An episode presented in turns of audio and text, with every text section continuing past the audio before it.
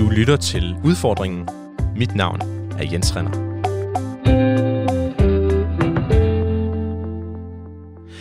Ja, og du lytter altså til det, øh, til det sidste program i denne omgang. De sidste fire måneder har jeg uge for uge eksperimenteret med at få en ny, mere klimavenlig livsstil.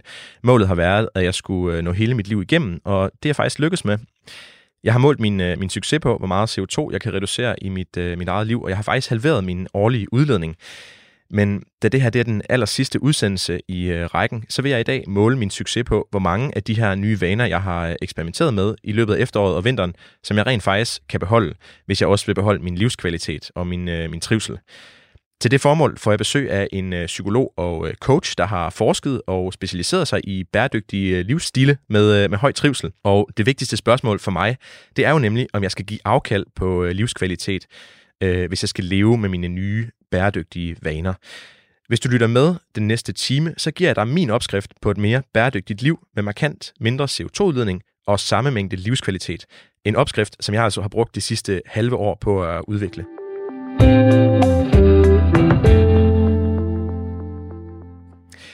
Simon Elsborg Nygaard, velkommen i studiet. Tak skal du have. Du er øh, som den eneste i Danmark Ph.D. i øh, bæredygtighedspsykologi, og du er ekstern lektor på Aarhus Universitet, og så arbejder du med bæredygtig trivsel øh, herunder coaching og øh, sparring. Ja. Øhm, altså, hvad er bæredygtighedspsykologi, øhm, og hvad laver en, en trivselscoach? Altså det, er, det, man overordnet kan sige, det er, at bæredygtig psykologi, det handler om at bruge psykologien ind i spørgsmålet omkring bæredygtighed fordi inden for psykologien, der ved man rigtig meget omkring mennesker, og så skal man selvfølgelig se, hvordan kan vi bringe al den viden, vi har i spil i forhold til mennesker. Og noget af det, jeg så arbejder rigtig meget med, det er for eksempel, hvordan skaber man altså motivation, engagement, involvering, adfærdsændringer, og noget af det, jeg også arbejder med, det er så, hvordan man skaber trivsel herunder bæredygtig trivsel. Altså simpelthen, hvordan man kan leve mere bæredygtigt, men samtidig have et, et fedt liv. Ja, fordi vi skal have fundet ud af, hvordan kan vi have gode liv, som også er miljømæssigt bæredygtige. Det er ikke nok bare at være bæredygtig. Hvis, hvis det var nok, så kunne vi grave os ned i et hul eller øh, noget i den stil. Ikke? Det vil være bæredygtigt, men det vil ikke være så godt for trivsel. I hvert fald ikke for de fleste menneskers trivsel. og heller ikke for min i hvert fald. Um, og du er, altså, du er coach, så du coacher folk i, i det her, og, og det er den funktion, jeg vil, jeg vil gøre brug af i dag. Øh, altså, du ved, hvordan man får maksimal trivsel, og samtidig øh, har øh, en, en, en mere bæredygtig øh, måde at opføre sig på.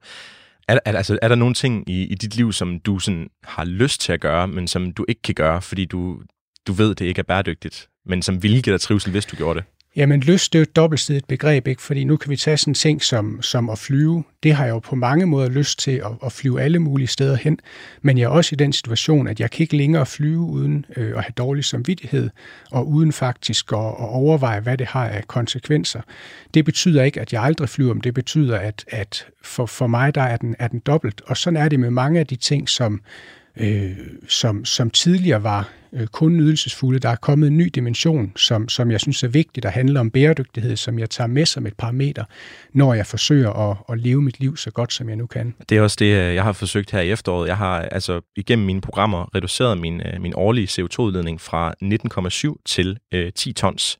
Altså det er faktisk en halvering. Ja. Øhm, det er i hvert fald det, jeg er, har eksperimenteret mig frem til.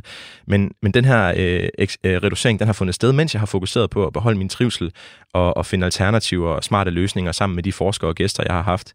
Øhm, nu her, hvor jeg sender mit sidste program, så står jeg her alligevel lidt med en følelse af, at, øh, at det jo egentlig ikke rigtig holder. Altså, jeg kommer ikke til at leve et halvt så CO2-udledende liv øh, fremover, som jeg har øh, gjort, før jeg begyndte øh, på de her udsendelser. Fordi mange af de dårlige vaner, som mm. jeg har sådan prøvet at slippe af med, de er allerede begyndt at komme tilbage. Og ja. hvis jeg skal være ærlig over for mig selv, så tror jeg ikke rigtigt på det. Øhm, altså, tror du, det er muligt for en almindelig dansker at reducere sin CO2-udledning til det halve, og stadigvæk beholde sin, sin trivsel?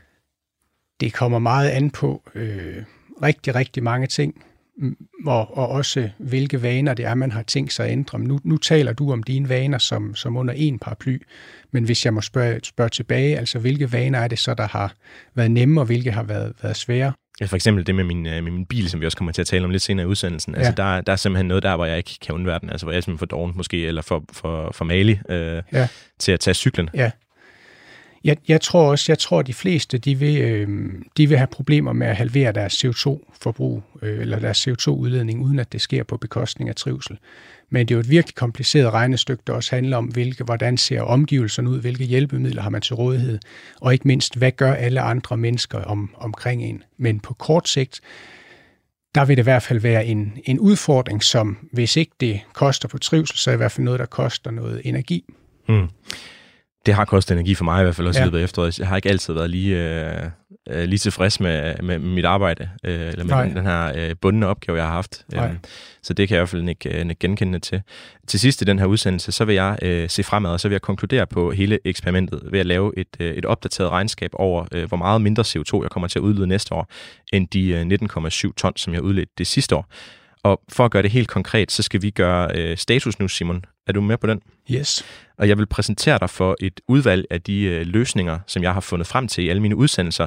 Og øh, din opgave, det bliver så at øh, coache mig til, om jeg kan beholde min trivsel, hvis jeg holder fast i løsningerne, eller hvad jeg eventuelt måske lige kan nå at justere for at beholde min trivsel. Ja. Øh, samtidig så skal du også i din egenskab af psykolog øh, prøve at forklare mig, hvad der sker inde i mig, når jeg for eksempel ikke orker at tage cyklen på arbejde, ja. øh, mens de er ind i min min dieselbil i stedet for. Ja. Øhm, selvom jeg jo godt ved, at jeg smelter indlandsisen ved at gøre det. Ja. Øhm, det er du klar på? Ja. Så lad os, lad os tage det fra toppen af. Ja. Øhm, I en af mine allerførste udsendelser, der undlod jeg at spise kød i en uge. Øh, og det gik nogenlunde, indtil jeg blev inviteret på kro for at spise øh, stegt flæsk med ja. en øh, veninde. Prøv lige at høre her, hvad, hvad vi fandt ud af der. Og måske kan stegt flæsk også blive, blive, en, blive en ting igen, eller blive, blive mere hipt.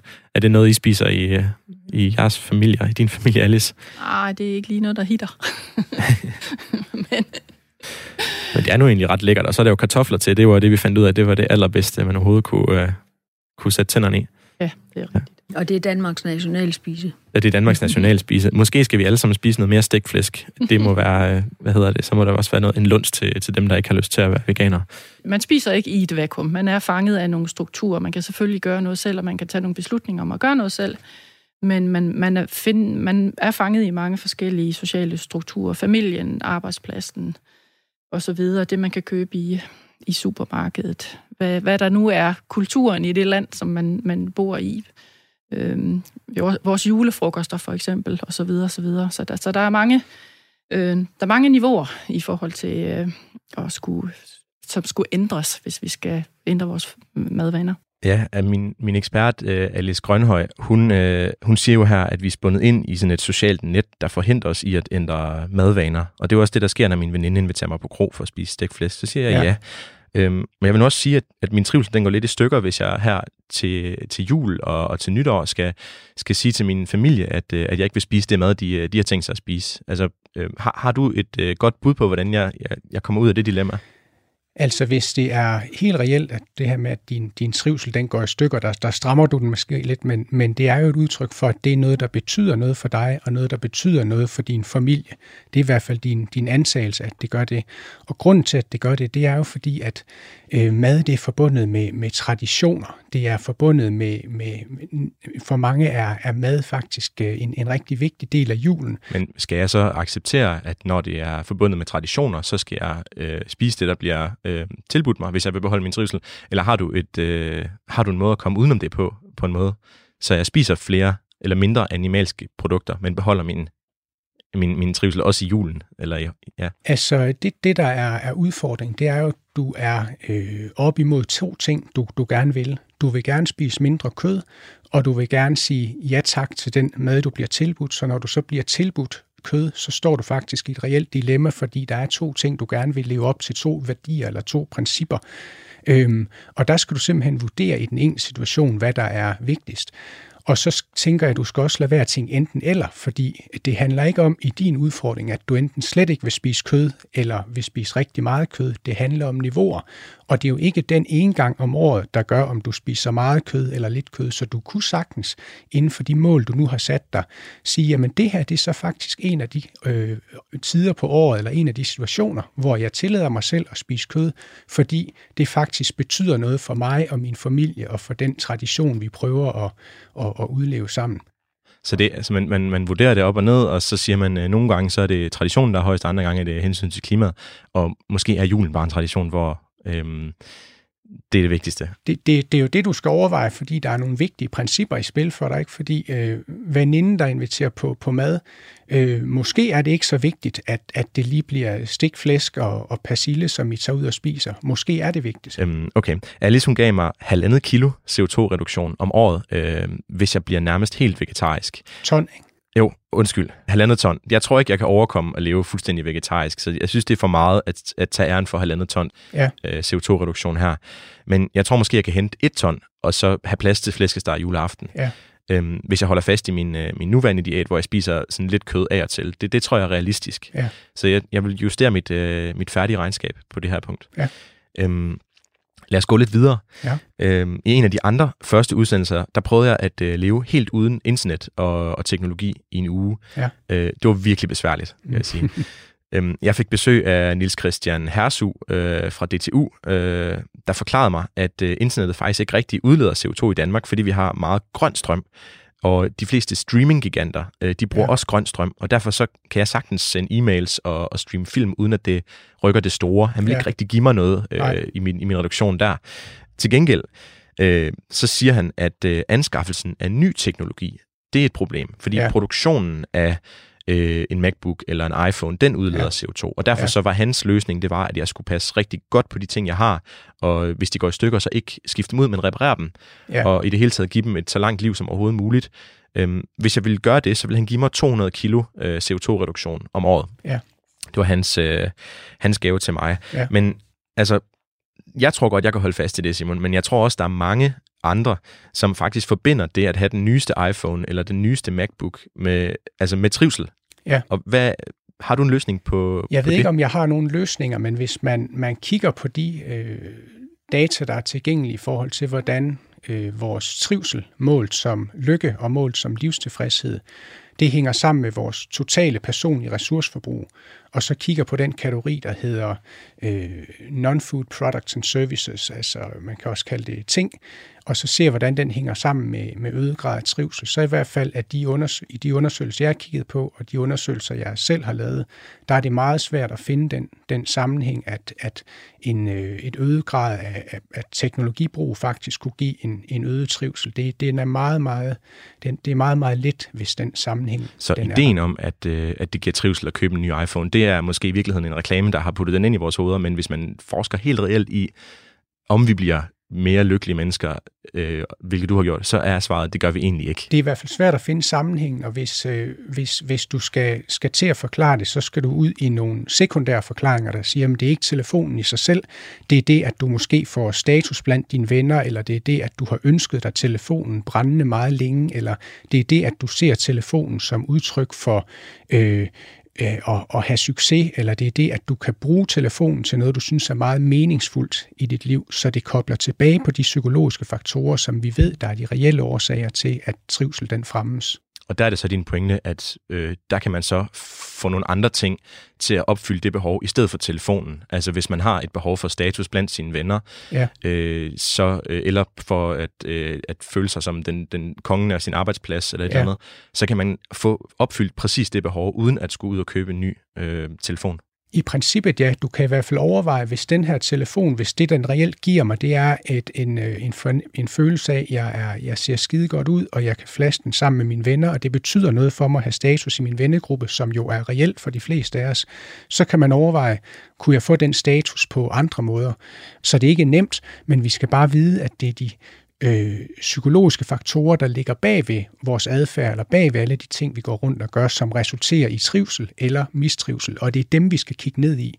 Og der ved vi faktisk en masse om, hvorfra trivsel det reelt kommer, og hvorfra det ikke kommer, så det er det, man skal sigte efter. Så altså, det du siger, det er, at ressourceforbrug, det giver ikke rigtig trivsel, eller det giver ikke særlig meget trivsel. Hvad er det så, der giver... Altså, hvad er det egentlig, der giver, giver trivsel i et liv? Altså ikke ressourceforbruget i sig selv giver ikke trivsel, så det er de psykologiske effekter, det har. Noget af det, man kan se, der hænger sammen med højere trivsel, det er for eksempel oplevelse af øh, meningsfuldhed som blandt andet kommer af at kunne agere i overensstemmelse med sine værdier. Det kommer også af at koble sig til at tjene noget, der er større end en selv.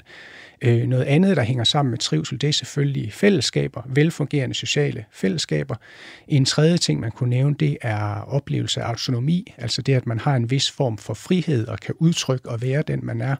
En fjerde ting, det kan være oplevelse af kompetence, at man føler sig dygtig til det, man nu går rundt og laver. En femte ting, det kunne være det, man kalder accomplishment eller achievement, det er altså det at lykkes med eller opnå vinde inden for noget, man synes er, er vigtigt.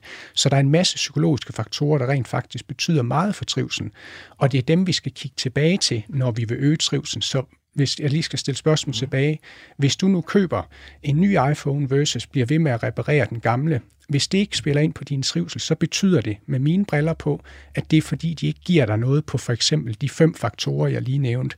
Du føler ikke øget status ved den nye iPhone frem for den gamle. Måske endda tværtimod, fordi du synes, det er vigtigt med bæredygtighed, og du synes, bæredygtighed er noget, du gerne vil efterleve, fordi det er meningsfuldt for dig og i overensstemmelse med dine værdier. Man kan ikke købe sig glad på en iPhone, øh, hvis man er som de fleste andre. Nogen kan, hvis det øh, ja. virkelig er vigtigt for dem, men ja. de fleste kan ikke. Ikke når først vi har nået et, et grundlæggende materielt niveau, som vi har nået for længst i Danmark. Klart. Øh, jeg tager 200 kilo. Øh, 250 tror jeg det faktisk, det var. Lad mig lige se. Velbekomme. Øh, tak for det, for, øh, for den her øh, øh, reduktion. Jeg beholder simpelthen min teknologi.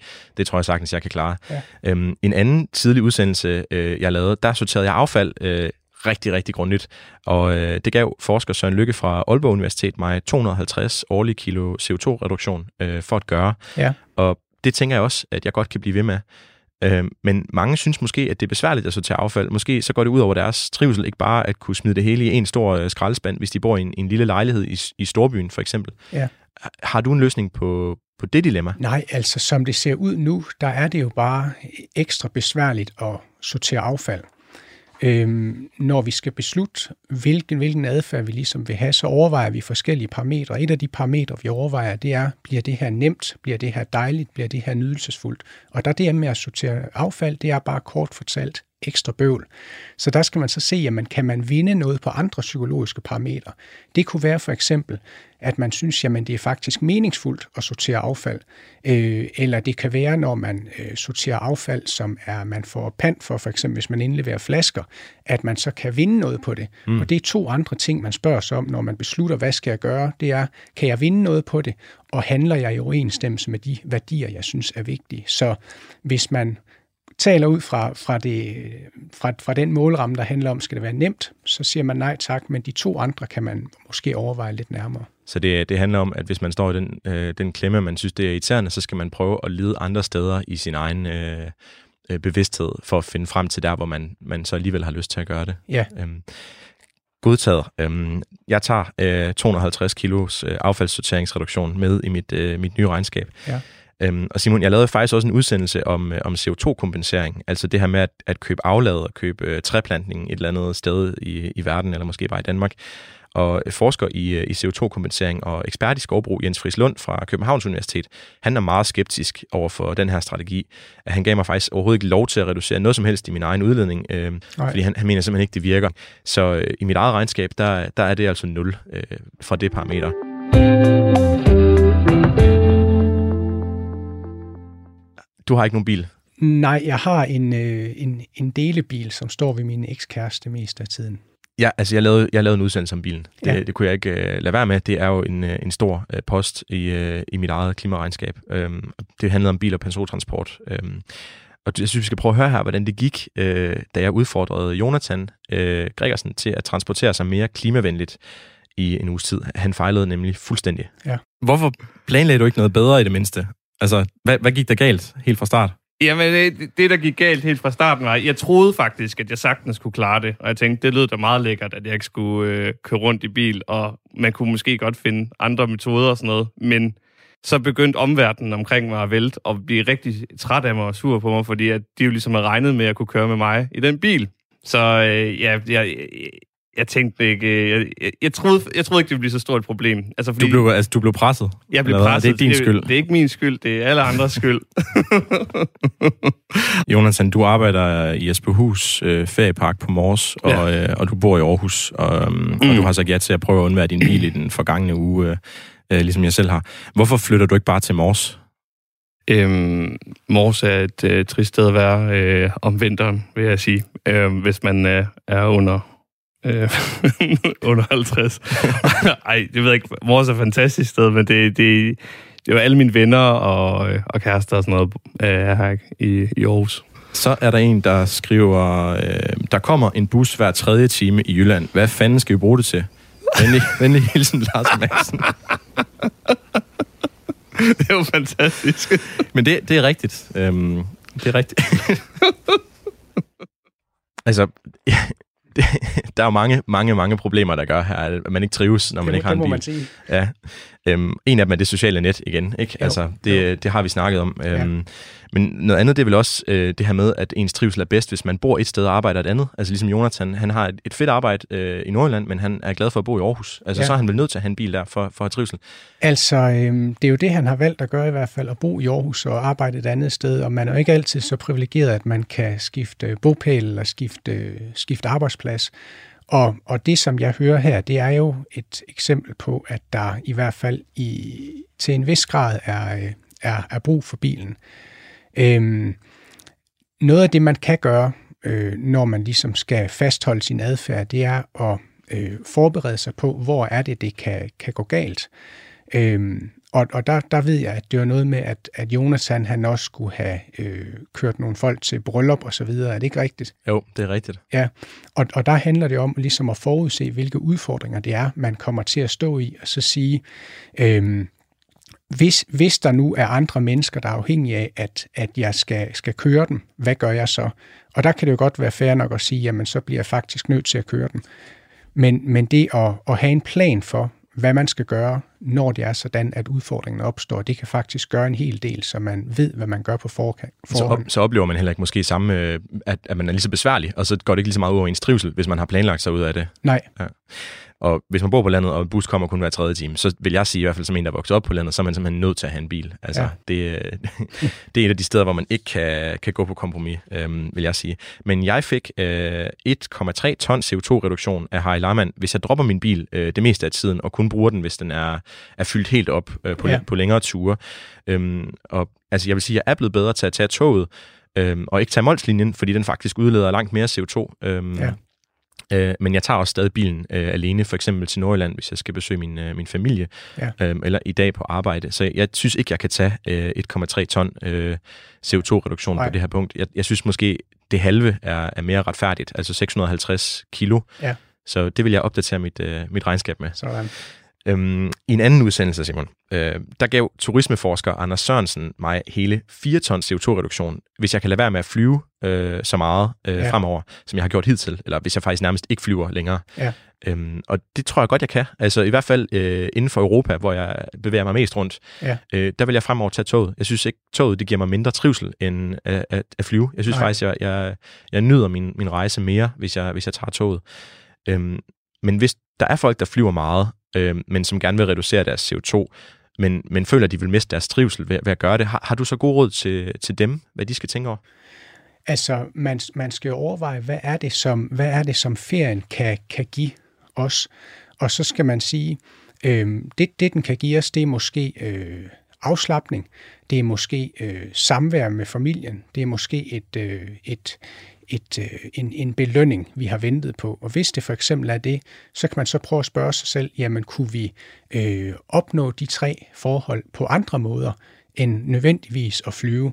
Eller det kan være, hvis man havde planlagt at flyve til Thailand, at man så kunne nøjes med at flyve til Grækenland. Eller det kunne være, at man kunne øh, være afsted længere tid, når man endelig var afsted, og så flyve øh, lidt, lidt, øh, lidt sjældnere.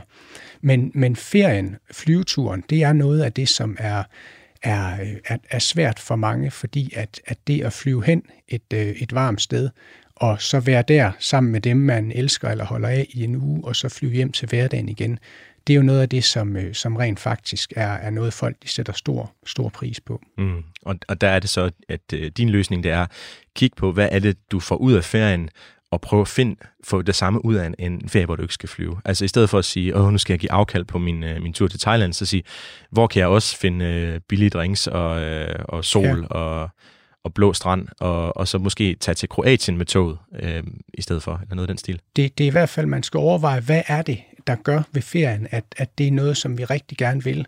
Og hvis det primært handler om at sige, at det er faktisk bare for at få et afbræk, hvor jeg kan være isoleret sammen med min familie og få noget kvalitetstid med dem, så kunne det godt være, at man kunne finde en, en billigere og mere bæredygtig måde at, øh, at gøre det på. Og det, det tror jeg godt, jeg kan. Så jeg, ja. jeg tager simpelthen 4 ton i mit regnskab yes. øh, for den her post. Øhm, I et andet program, der undersøgte jeg, om det kan betale sig at spise øh, lokale råvarer og sæsonbestemt. Og øh, altså, der fandt jeg ud af, at det kan nærmest ikke betale sig for mig. Øhm, i hvert fald, hvis jeg kigger på CO2-reduktion. Der er jo andre gode grunde til at gøre det, men i mit program kigger jeg jo på, på CO2-reduktion. Ja. Jeg havde også jeg havde udfordret en veganer til at, til at komme i studiet og gøre det, fordi det er altså simpelthen den ultimativt vildeste klimavenlige diæt, hvis du er veganer og kun spiser mad fra lokalområdet. Ja. Øhm, og han havde det. Altså, jeg okay. synes, det var så besværligt. Han havde ja. levet af Hokkaido-suppe i uh, en uge, og, og kunne ikke mere. Øhm, så altså, jeg gav mig selv uh, 0 gram uh, CO2-reduktion i, i det afsnit. Ja. Øhm, så lavede jeg også en udsendelse om alle mine laster, altså slik, chips, øh, alkohol og en cigaret en gang imellem. Mm. Og her kunne jeg hente 150 kilo, øh, hvis jeg stopper med at drikke øh, primært friske fadøl fra USA, som jo bliver fløjet hertil. Ja, okay. Øhm, ja. Så jeg fik kun 150 øh, kilo her, øh, men dem holder jeg til gengæld øh, fast på i ja. mit øh, opdaterede regnskab også. Og så kan jeg sige dig, at det dansk snaps, det, det er det mest klimavenlige, man overhovedet kan drikke sig fuld i. Okay. Øhm, det fandt, fandt jeg også ud af i den udsendelse. Drikker du fadøl fra USA nogle gange? Kan du finde på det? Jeg ved ikke, om jeg drikker fadøl fra USA, men i forhold til flaskeøl, der er fadøl i hvert fald mere bæredygtige, og de er også mere bæredygtige end, øh, end vin. Og så skal man nok tænke lidt bredere end, end fadøl. Jeg ved i hvert fald, øh, sådan nogen som øh, Concito og Vedvarende Energi, de, får, de anbefaler, at, at, at festival og fadøl, det er faktisk en god måde at bruge nogle penge på og, og hygge sig og have det godt, fordi så binder man sine penge i nogle aktiviteter, man, man holder af, og som rent faktisk er, er ganske bæredygtige. Jeg, øh, jeg, drikker ikke, øh, jeg går ikke op til specialølbaren på festivalen og køber en fadøl fra USA. Jeg køber Nej. den danske fadøl, og så kan jeg have god samvittighed øh, ja. også der. Øhm, om lidt der skal vi tale om, øh, om boliger, og det er nemlig et, et andet stort øh, sted, man, øh, man kan hente CO2-reduktion. Det er, det er et sted, man bor.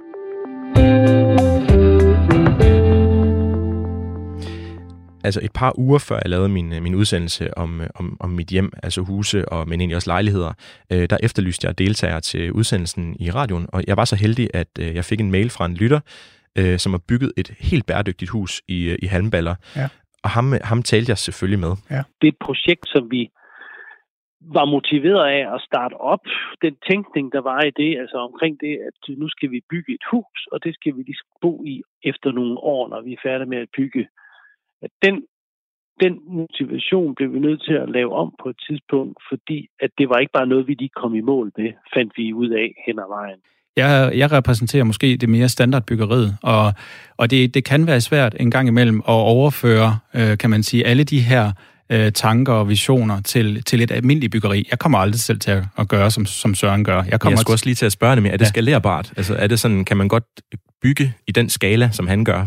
Det, jeg, jeg tænker, der er noget, vi kan lære, øh, og der er også noget, standardbyggeriet kan lære af metoder og sådan noget. Og det, det, det, der skal innovation til i, i, i den almindelige byggebranche for at, for at kunne, kunne skalere det der op. Øh, halm, halmhus, øh, ja, måske, øh, øh, men vi er der ikke endnu i hvert fald, hvor vi kan bygge tusind af sådan nogle hus øh, på, til, den, til de økonomiske kan man sige, rammer, som folk gerne vil have, et, et hus skal koste. Det Søren han putter i, det er tid, og tid er, er, har en værdi, øh, og den kan vi købe ved en håndværker til 400 kroner i timen, eller et eller andet i den stil. Øh, og så, så løber det hurtigt op, hvis vi skal gøre ligesom Søren alle sammen. Det er jo Kasper Lynge fra Ingeniørhøjskolen i Aarhus, der var min, min gæst i min udsendelse ja. om, om hjem. Og altså, jeg, jeg har jo også bare konkluderet bagefter, at jeg har lavet den her udsendelse. Jeg kommer nok ikke til at, at bygge et, et så bæredygtigt hus, fordi det vil gå Nej. totalt ud over min, min trivsel. Ja. Altså, har, har du nogen, øh, nogen råd til, til folk, der øh, gerne vil, vil bo mere bæredygtigt, men også føler, at de meget hurtigt kommer til at gå på kompromis med deres øh, trivsel? Altså, øh, man skal jo nok kigge efter noget, som man, man synes er, er sjovt. Altså nu øh, Søren Raffensø her, som har sammen med sin, sin kone bygget et, øh, et, et halmhus. De har jo dels har det været, været hårdt undervejs, og han forklarer også øh, i, i noget andet, jeg har hørt omkring det, hvordan han ligesom nogle gange sad den ene og surmulede, andre gange sad den, den anden og surmulede, der var altid nogen til at tage fakten videre. Og de har simpelthen haft et projekt her, der var meningsfuldt for dem, og noget, som de kunne øh, engagere sig i. Og nu nævnte jeg fem trivselsfremmende faktorer før, men en, en, en sjette, man kunne nævne, det er engagement. Det er at have noget, man kan, kan gå op i, en, en hobby, noget, man kan komme i, i flow med. Og det har de jo givetvis haft her. Så jeg vil sige, øh, start et sted, hvor man faktisk synes, det er, øh, er, er sjovt at gøre en forskel. Noget, man kan engagere sig i i forhold til sit hus. Og så vil jeg også sige, det, det, det generelle spørgsmål, man kan stille sig selv, det er, hvad er det egentlig, som det hus, jeg bor i, skal understøtte? Hvad er det for et liv, jeg gerne vil leve? Og hvor meget af det øh, kan jeg, hvor meget af det i mit hus kan jeg, kan jeg skære væk, eller kan jeg lave på en anden måde, uden at det går ud over min livskvalitet?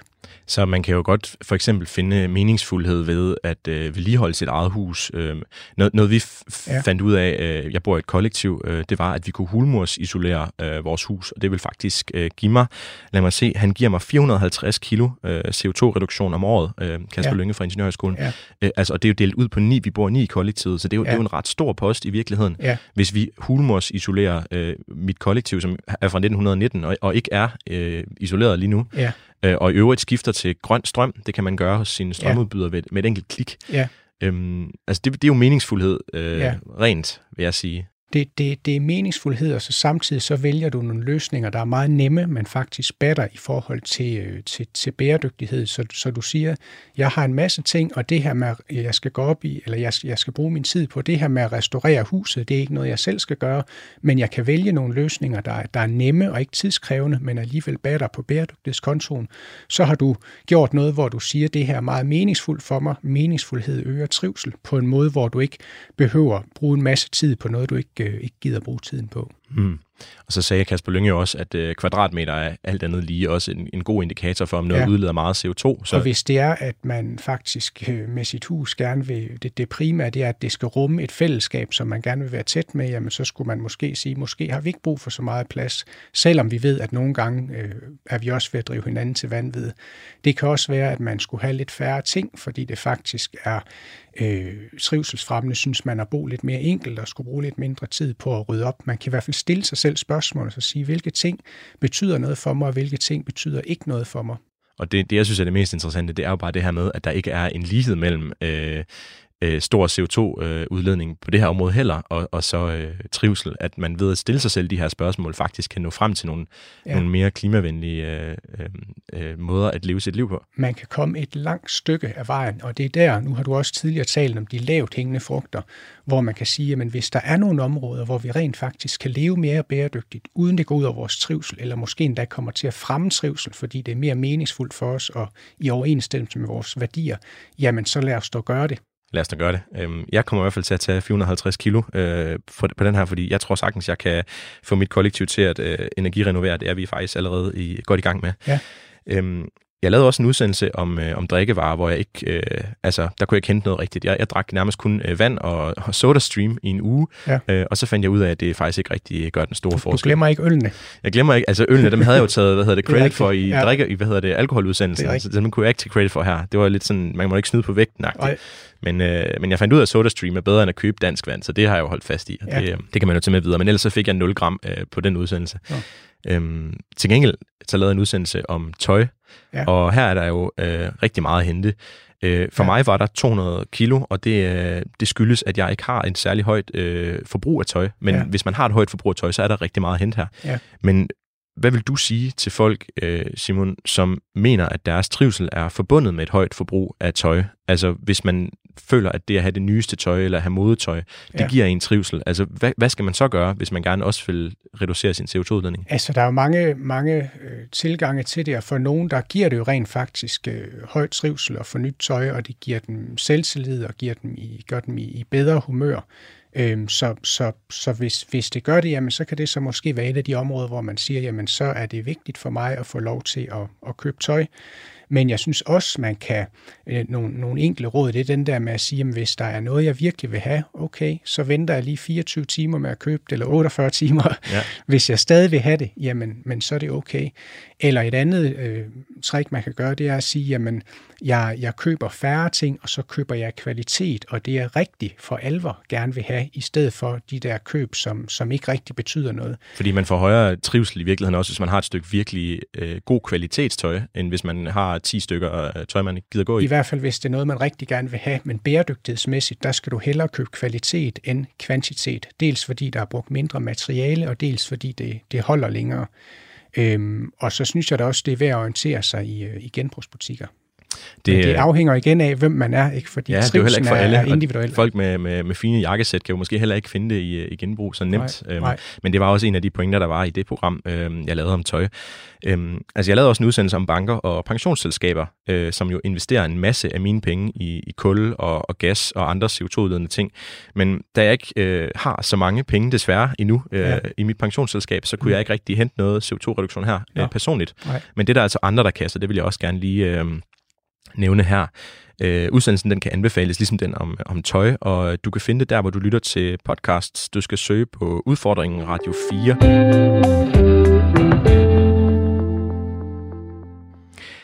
Og du lytter til øh, Udfordringen på Radio 4. Øh, jeg sender mit øh, sidste program i dag, og derfor gør jeg status over det klimavenlige liv, som jeg i løbet af de sidste 20 programmer har eksperimenteret mig frem til.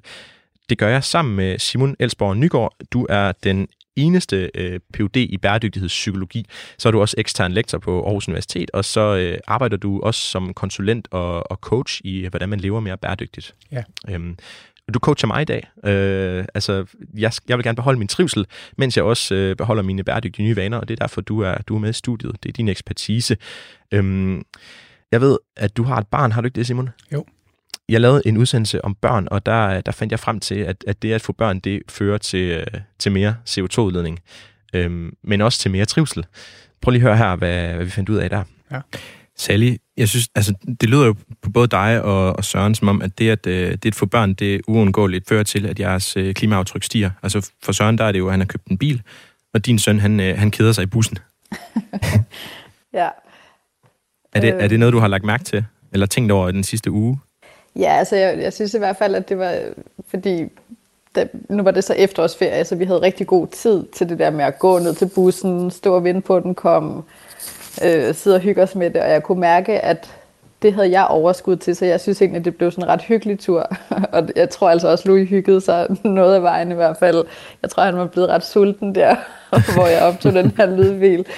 Men, øh, men det er jo lang tid at bruge en time, og jeg ved, at jeg vil blive enormt stresset på en hverdag. Altså, så vil jeg blive rigtig irriteret over, hver gang han stoppede på vej ned til bussen, fordi at vi havde travlt, og måske nåede vi den ikke. Og så det der, altså hele det perspektiv med at bruge en time i stedet for 20 minutter, det synes jeg også bare, det er vildt, hvis man skal altså, nå at aflevere, inden man skal møde på arbejde. Når jeg læser klimajournalistik, øh, og det gør jeg jo en del, så, øh, så støder jeg på det her argument om, at man skal lade helt være med at få børn. At det simpelthen er den mest øh, klimavenlige løsning, man kan gøre. Og øh, jeg kan også se, Pernille, hun skriver, jo færre børn, jo bedre. Vi mennesker fylder alt for meget og ødelægger alt, hvad vi kommer i nærheden af. Jeg har valgt børn fra, jeg er 36 år. Så det er jo en, en, øh, altså det er en måde at tænke på, som, som er derude nu, at vi simpelthen skal lade helt være. Hvad, hvad, hvad tænker du om det, øh, Stefan? Altså, du arbejder med børn i, i den grønne tænketank Concito. Er det noget, I, øh, i går ind for, men ikke har snakket så meget om, eller hvordan? Nej, nej, altså det er ikke, det er ikke en, øh, et emne, som vi som sådan har oppe. Altså man kan, man kan sige, at det, det allerbedste ville jo være, hvis der slet ikke var nogen mennesker på den her klode, hvis, øh, hvis der ikke skulle udlades noget øh, CO2, men, øh, men ofte så er, er virkeligheden ikke, ikke sådan altid. Øh, fordi det er, jo, det er jo menneskets natur at kunne, kunne videreføre sine sin gener, øh, og så måske også at acceptere, at vi ikke går i nul fra, fra den ene dag til den anden. Ja, altså, tror du, øh, tror du, Simon, at man kan få lige så meget trivsel, øh, hvis man gerne vil have børn, ved ikke, øh, uden at få børn? Altså finde det andre steder? Eller er det en af de steder, hvor man simpelthen bliver nødt til at, øh, at CO2-udlede og, og få sig det barn, hvis det, hvis det er det, man gerne vil? Det er lidt kompliceret, det spørgsmål med, med børn og trivsel faktisk, fordi der er undersøgelser, der viser, at for eksempel i forhold til parforhold, når du får, når du får børn, jamen så din, din trivsel, den, den falder faktisk, særligt inden for de første to-tre år. Øhm, din, din parforholdstilfredshed også, og den er først på, på niveau med, hvad den var før, når dine børn flytter hjemmefra på et tidspunkt. er det rigtigt? ja. øhm, til gengæld så vil mange jo synes, at det opleves mere meningsfuldt, så den der Øh, øh, der, der vil være nogle former for trivsel, som, som, øh, som man, man mister lidt på, men man vil vinde en, en masse på, på meningsfuldhed. Så trivsel det er et komplekst begreb, selvfølgelig man normalt måler som både tilfredshed og lykke og, og meningsfuldhed osv. Men når det så er sagt, så synes jeg, at børn det er virkelig et tveægget svært, fordi på den ene side, der kan man sige, det er selve, i hvert fald hvis man skal se på det evolutionært, meningen med livet og, og, og, og få børn og, og, øh, og, og ligesom øh, reproducere.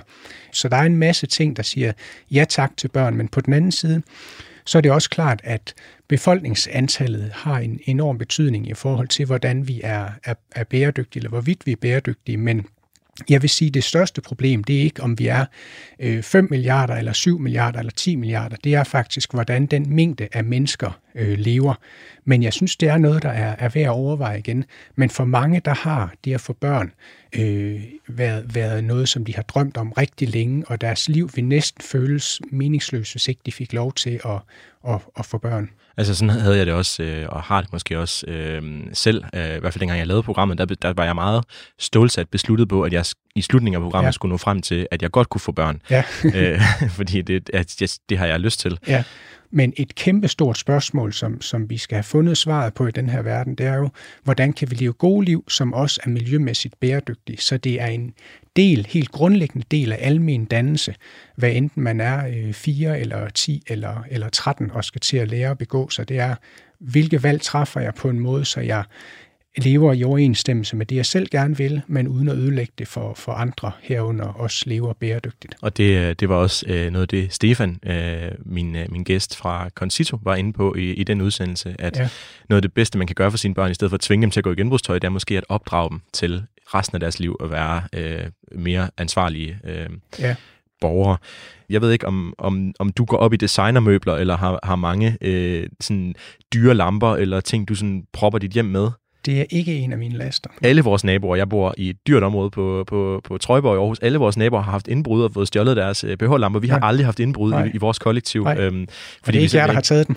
det er ikke os, der har taget dem. men man må ikke komme ned i vores kælder. Men, øh, men jeg lavede alligevel et program om indretning, fordi jeg synes, det var det er et interessant emne. Øh, og jeg fik alligevel lov at hente øh, 200 kilo øh, årlig CO2-reduktion i den udsendelse, øh, fordi jeg indretter mig med genbrugsmøbler ja. og, og generelt øh, handler sparsomt, når det kommer til, øh, til inventar. Ja. Og øh, jeg fik en lytterhenvendelse efter den udsendelse øh, fra en, der har lavet et firma, øh, der udregner specifikke møblers øh, CO2-udledning. Ja. Og det, det, havde jeg ikke, øh, det havde jeg svært ved at finde en ekspert, der vidste noget om, øh, inden ja. jeg lavede udsendelsen, men ja. det synes jeg bare var sindssygt sejt, at der var en lytter, der rent faktisk havde lavet det firma og, ja. og, og, og tilbød den service. Ja til møbelbranchen. Men der, der, der var også en, øh, et budskab i den udsendelse om at købe kvalitet frem for billigt. Ja. Fordi hvis man køber noget, der skal skrues fast til væggen for ikke at, at falde fra hinanden, så, så holder det ikke så lang tid, kan man regne ud. Kan du øh, prøve at gætte en, øh, en god måde at øh, reducere sin årlige CO2-udledning på?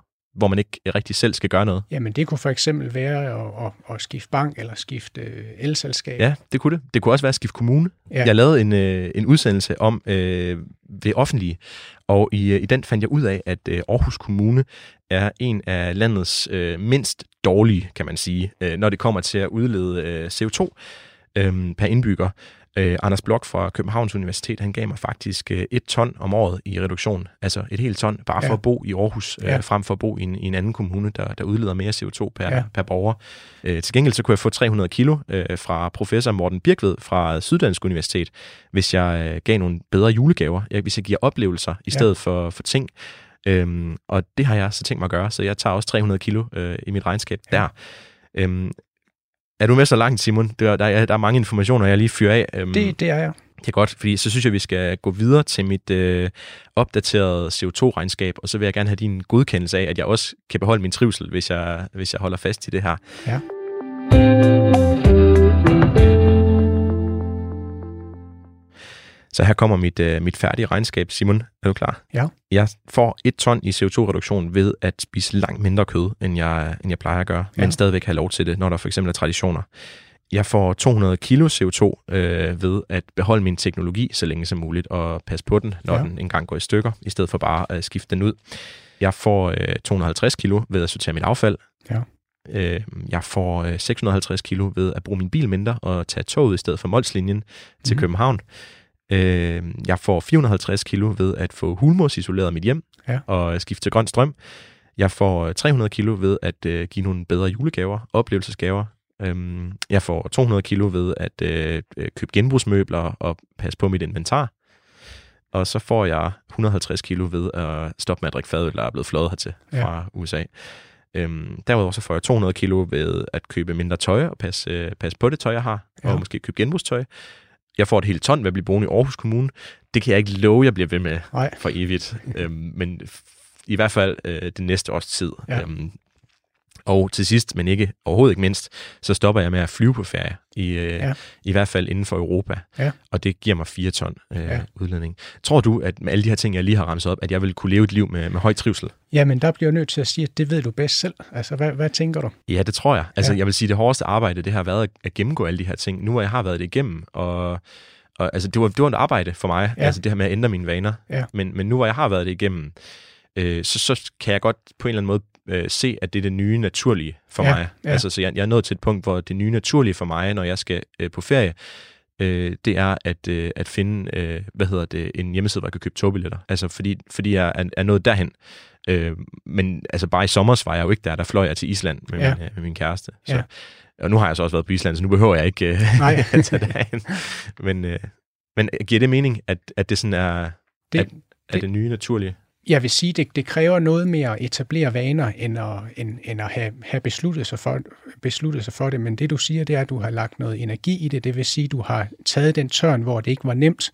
Og det trade-off, du så har gjort, det var, at jeg bruger noget energi. Men det, du så har fået ud af det, det er, nu lever du mere i overensstemmelse med det, du faktisk gerne vil, og, og den måde, du håber at kunne leve. Måske også lever mere i overensstemmelse med det menneske, du gerne vil være.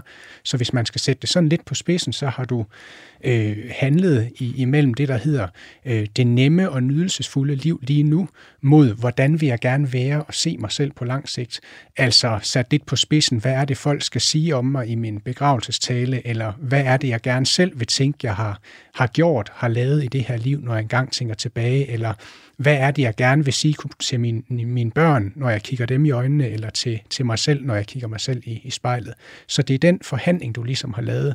Og på, på, så vidt jeg kan høre, der lyder det som om, at du har haft dig selv med hele vejen. Der er noget, du har sagt ja tak til, der er noget, du har sagt nej tak til, og derfor er du nu et sted på en lang, lang rejse, hvor du faktisk øh, kan sige, jeg har truffet nogle valg, du har næsten øh, halveret dit, øh, din, din CO2-udledning på en måde, hvor du tænker, det her kommer ikke til at gå ud over min trivsel. Hvis vi prøver at udbrede det, og det er jo der, det er lidt interessant at så sige, hvor mange mennesker kunne gøre ligesom dig, og det er selvfølgelig et, et kompliceret regnestykke, fordi man skal have interessen, og man skal have nogle værdier, af, der, der synes, det her er vigtigt, og, og alt muligt andet.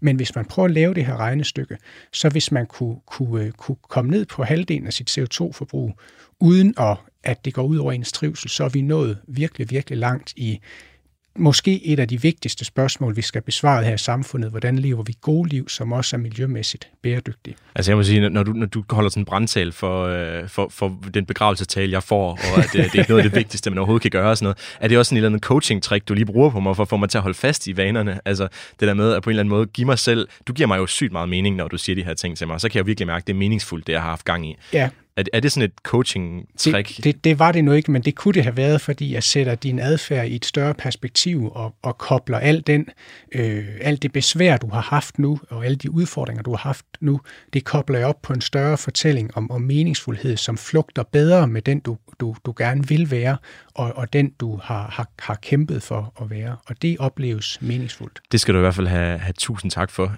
Selv tak. Mit, øh, mit CO2, øh, min CO2-reduktion hedder 19, fra 10,7 til 11,3 tons CO2 øh, om året. Det vil sige, at jeg har reduceret min CO2-udledning med 8,4 tons.